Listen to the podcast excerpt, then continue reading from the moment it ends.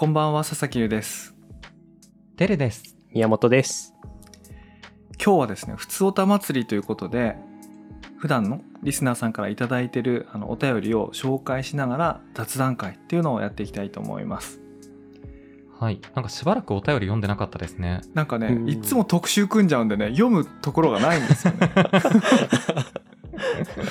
目は通しているもののみたいな感じですよね。そうなんですなので今日はもうお便りを読むことしかしないって決めてあのやろうと思いまして、ん。なんかいいですね。定期的にお便りだけ読む回いですね。そうですよいいね。もうメディアヌップってお便り送っても呼ばれないともう思われてますからね多分 本当ですよね。確かにディスコードの方がコミュニケーション取れる感が出てますもんね。いやいや読むよ俺たちは読むよ 長文で熱い感想とか送ってきてほしいですね。本当に。というわけで、まあ、今日はその中から4通ご紹介したいと思いますじゃあてるさんの方からお願いしますはい。えー、青柳さん、青柳さんからいただいております。ありがとうございます。ありがとうございますえー、Web1.5 のニュースレターを見て、ユリイカが2005年にブログ作法を特集していたことを思い出しました。アーカイブで取り上げているかもしれませんが。ハテナ村の座談会があるのですが、今読むとすごく牧歌的です。佐々木さんは読んでらっしゃいましたか？とのことです。やばい。全くわかる単語がなかった。ユリイカぐらいしかわからなかった。おいやそうか時代を感じまハテすナ村もねギリわかるかわからないかぐらいです。そうですねあのねかつてねあるいは今もかなそういう村があったんですよ。あの。であのこれもちろんねあのこの特集を撮るときに古本で取り寄せてあの全部読んでからあの収録をしたんですけどもしました。うん。で当時も読んでましたしあの今取り寄せてまた読んだんですけどこのね牧歌的っていうのはね、まあ、本当に牧歌的でしたね。なんていうか牧歌的の話の前にハテナ村自体が初耳でした？テレさん。あれは宮宮本さん。いや一応聞いたことはある、うんそのブログブームブログのなんかこうメジャー路線とはちょっと違うところにあるまさに村みたいな イメージが僕はあるあれですね。2チャンネルとかともちょっと違う文脈の、まあ、似たようなでも非なるものという。どちらかというとそういう風に見えるわけですね。でこれがねなんでね今この単語が今僕の胸を締め付けるかというとあのはい村って書いてるんですけど なんかあのかつてはというかねこう主役だったんですよね。そのブログシーンのそういうことですね。あの、へいわゆるブログサービスっていうものが出てくる前にあのハテナダイアリーっていうこう日記サービスがあってでそれ自体は今でいうブログの機能を備えてなかったので特にブログってあの呼ばれなかったんですけどもあのブログサービスがどんどん出た後にそのブログでメジャーになった機能をハテナダイアリーが後から取り入れてでダイアリーっていう名前なんだけどどんどんブログ的な機能があのついていったんですけどあのダイアリーにしかなかった特徴があってそれがこういろんなこう ID でつながって、まあ、今でいう SNS のようなこうつながりがあの生まれやすい特徴を持ってたんであの人も集まりやすいしその中でこう議論も起こりやすくてなんかネット上でこう議論とかあの意見とかあのそういうものが活発に生まれてる場所っていうこうあのかつての中心地みたいな。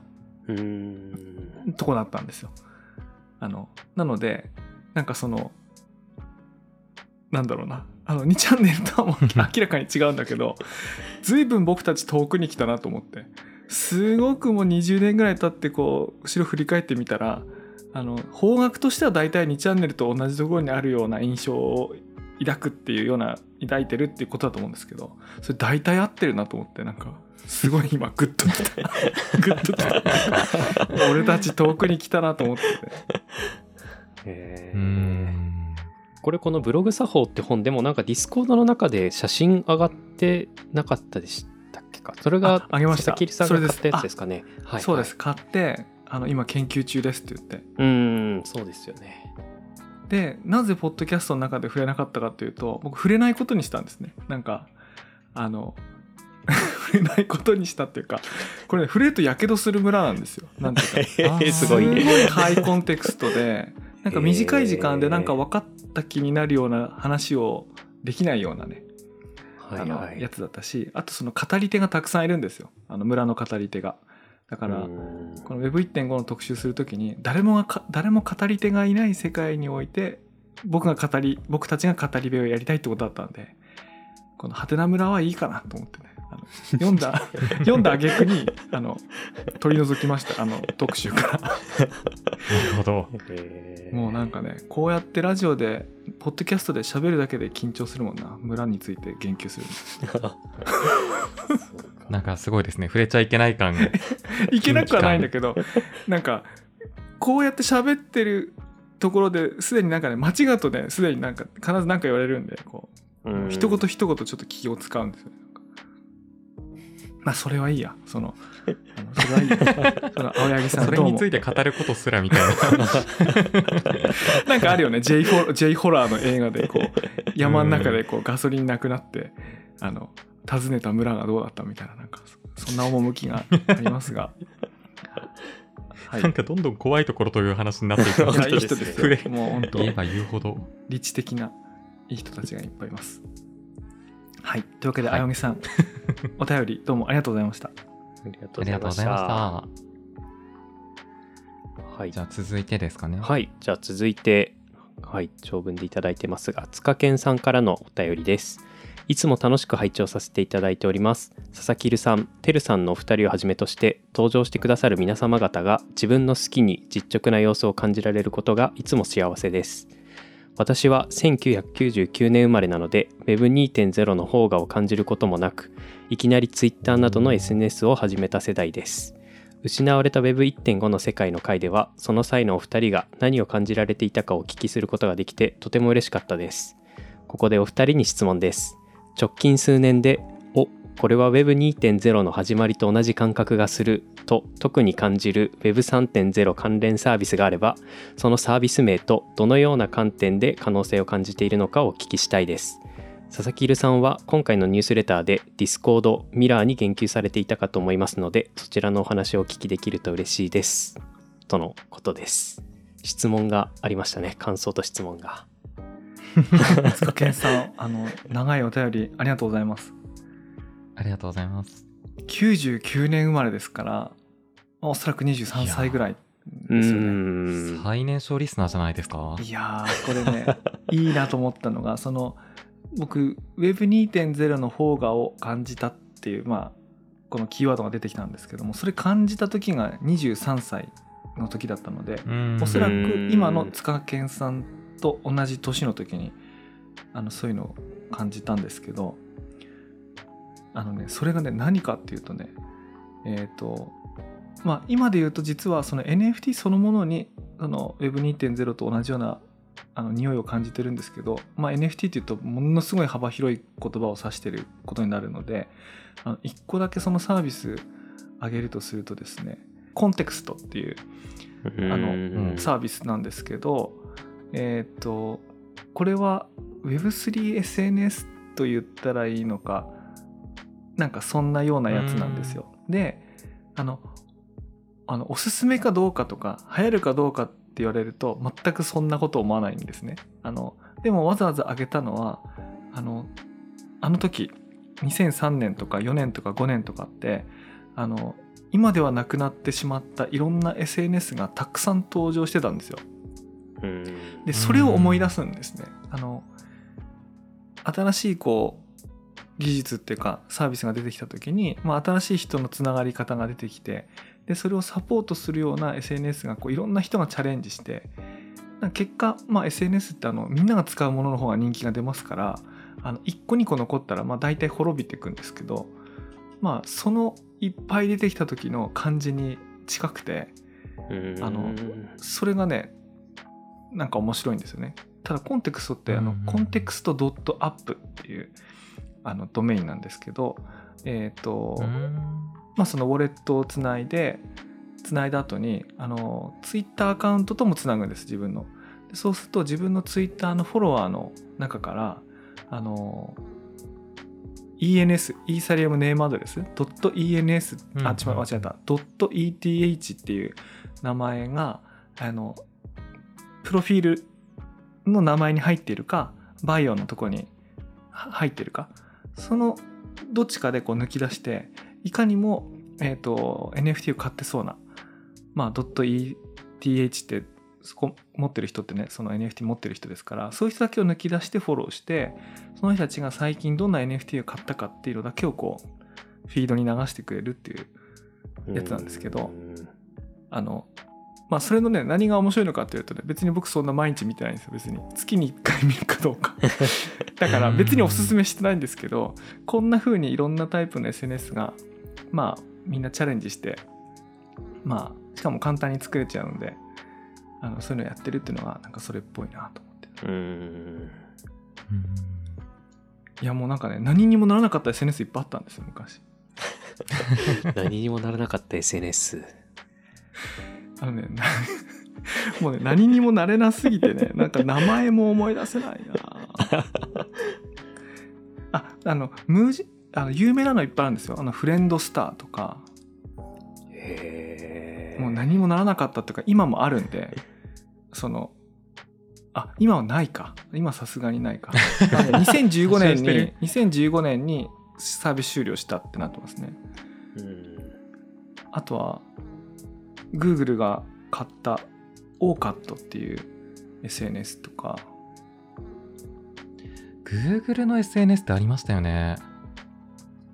おそらくねテルさんの言ってる Google の SNS はねいや、多分違うやつですね。さらにそれとは違うやつなんんだけ？どあのー、AKB か誰かがすごく使っていた印象がある。へえなあれあれ俺もねすごく使ってたなあ Google プラスじゃない？あー、でもそれですね。それですね。まあググタスって言われてたやつだ。そうあのねももっとどうしようもないやつ いやどうしようもないっていうかねいや当時ではすごい一生懸命つく多分作ってたと思うんですけどなんかそういうのがねいっぱいありまして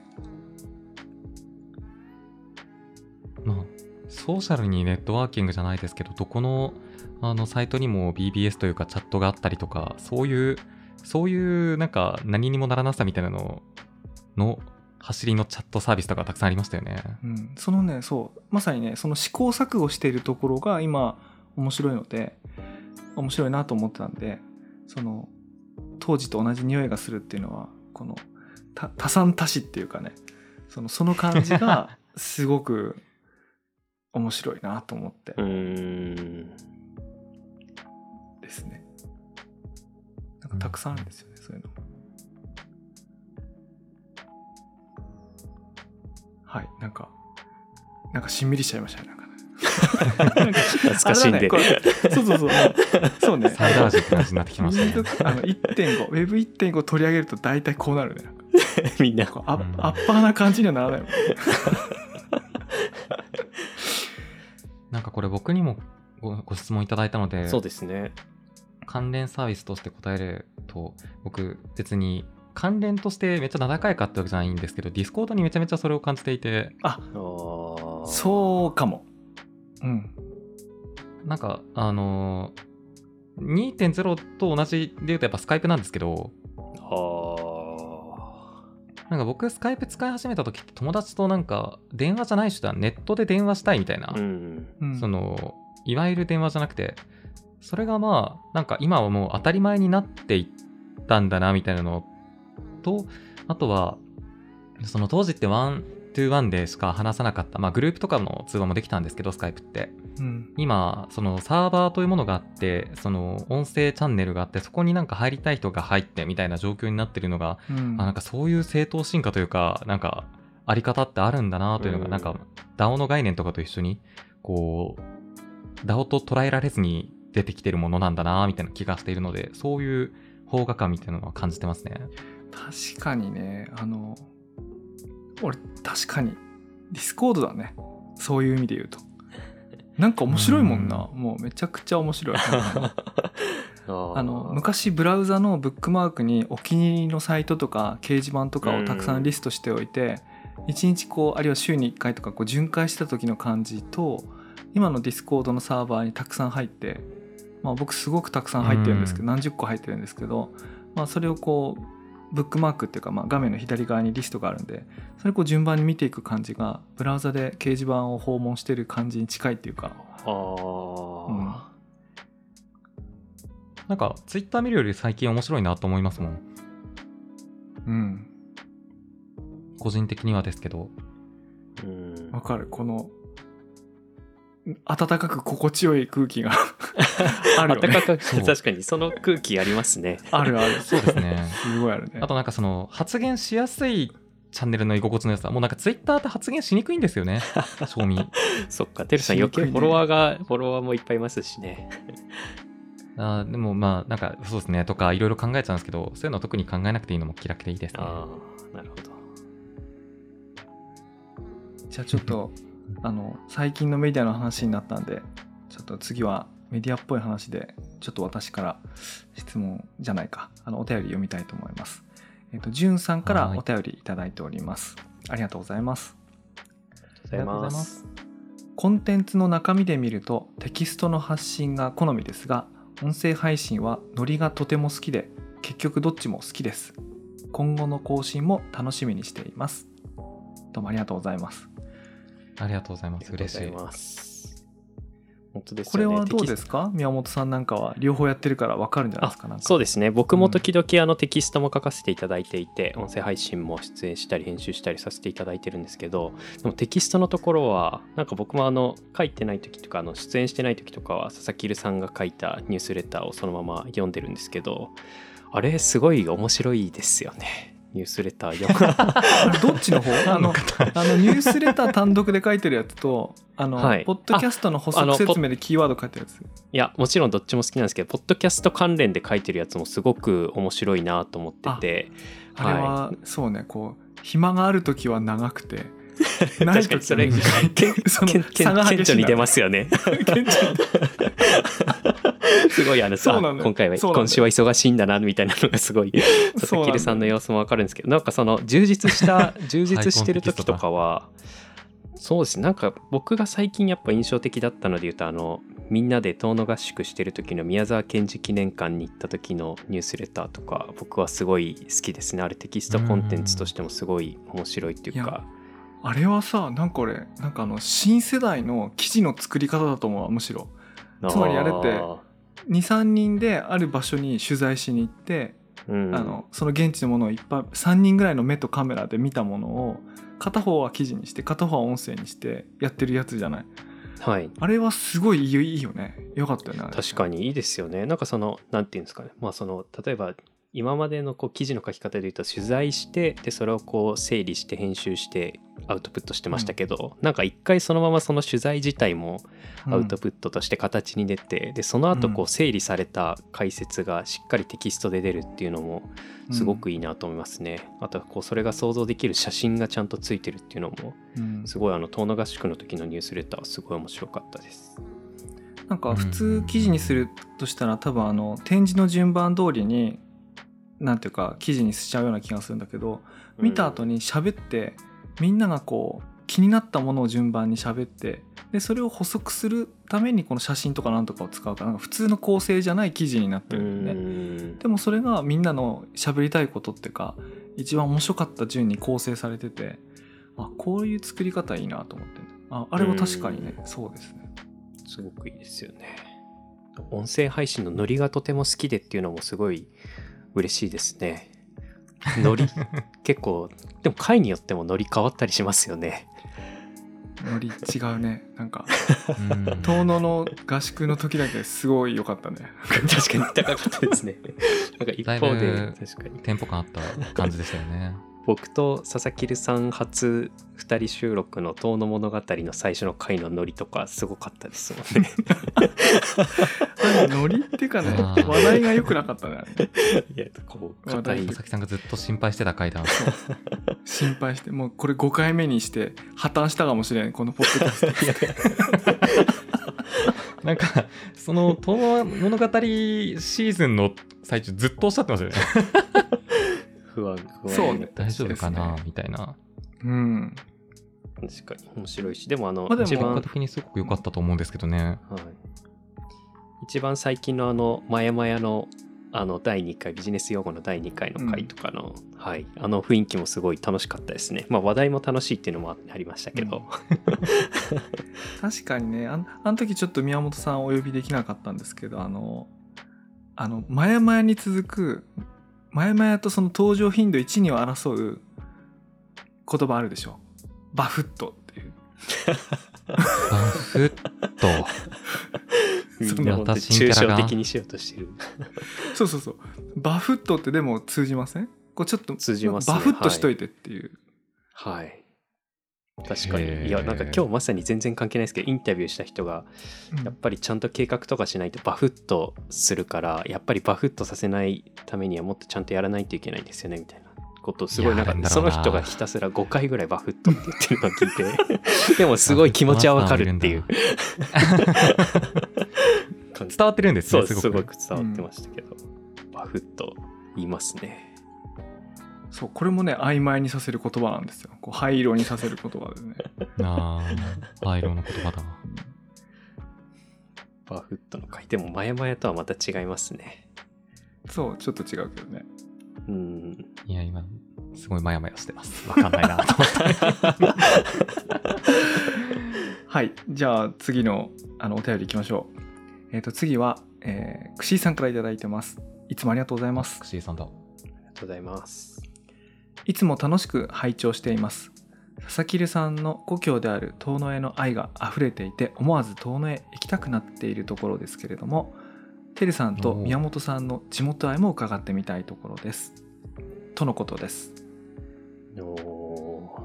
溢れてますよね、うん。佐々木留さんの故郷愛は。そう。うん。だからね僕のやつはねもう置いといていいんですけども てるさんはねすでに一回答えててあのネットが俺の出身地だってこうどっかのねシリーズで言ってるんですけど今日はその答えを封じてレフェゼンインターネットですね。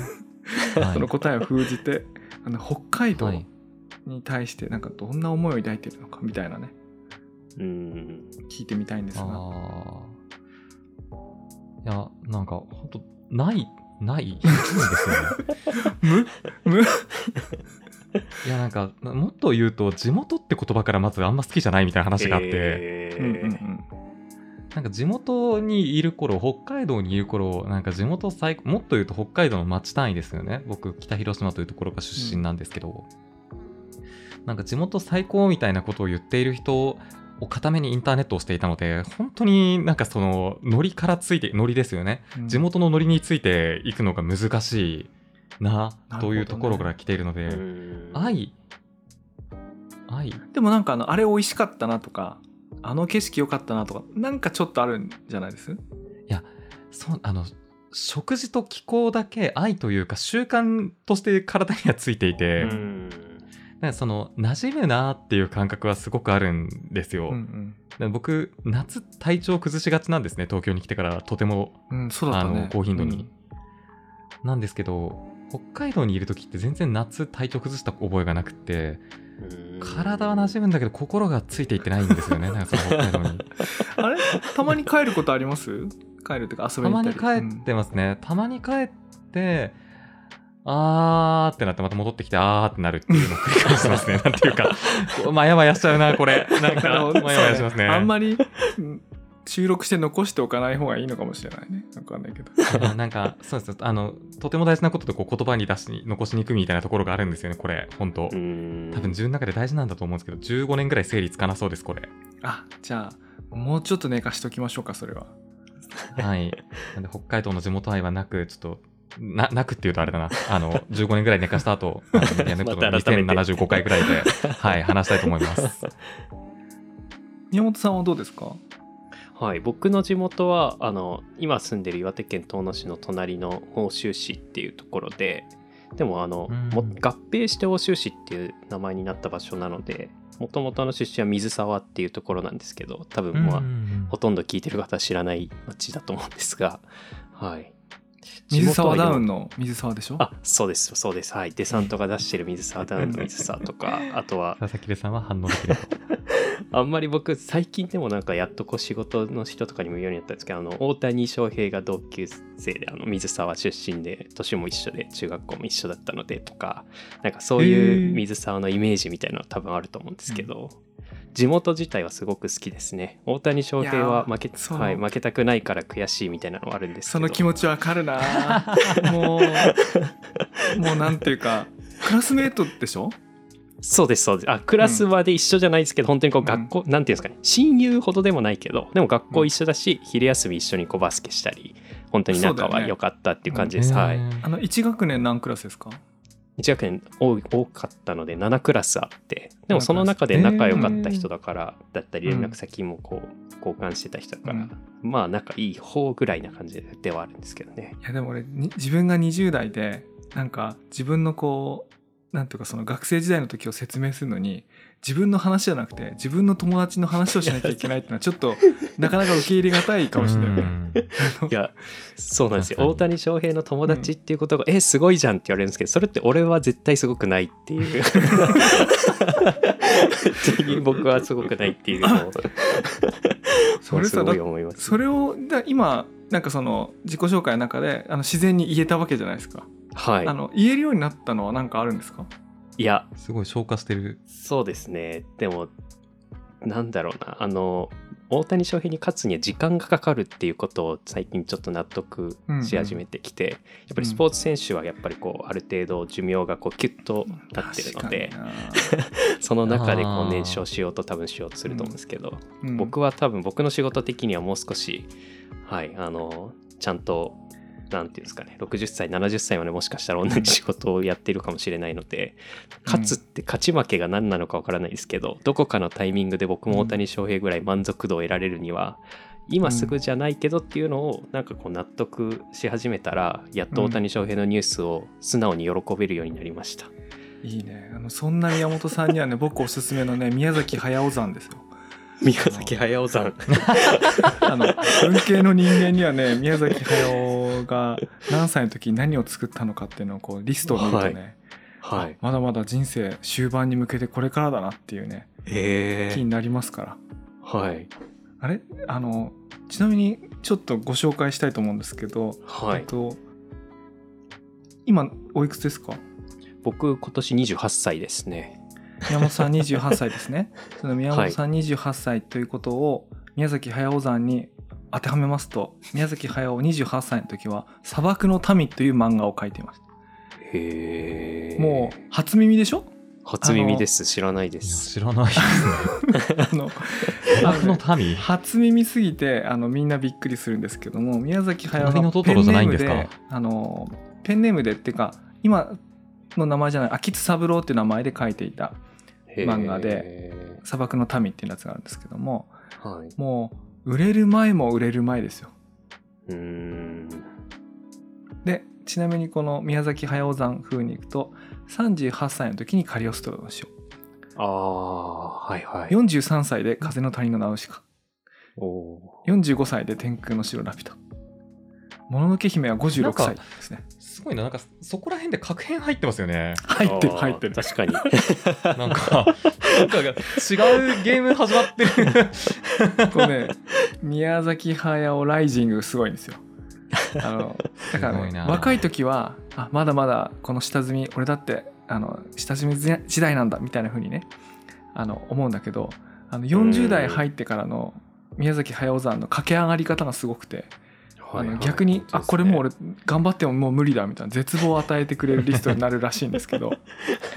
まあ少なくともねあの大谷翔平のあの勝利数とかね本塁打数はい。で心折れるよりはね宮崎駿山の方がね、い、いですか？ら そうですね。いやありがとうございます。確かにいや勇気をもらえるなんかあんまり何かになりたいとか何を目指したいみたいなのは思ったことないんですけど、なぜか大谷翔平のニュースだけを悔しいと思ってしまうっていうだってそれ友達でしょ？だだってその確かにそうですね。それがさなんか同級生の誰も知らないやつだったら何も思わないけどさ確かにマジでマジで普通にそこの辺にいた友達ってことだもんね。そうですよね、うん。本当にそうなんですよ、そう思いますそっか。あれちなみに大谷翔平もマンニラ好きなの？大谷翔平あでもどうなんですかね。花巻にいたからそうかもしれないですね。大谷翔平と確かにでも中学校までの友達に外食をした記憶はなくて。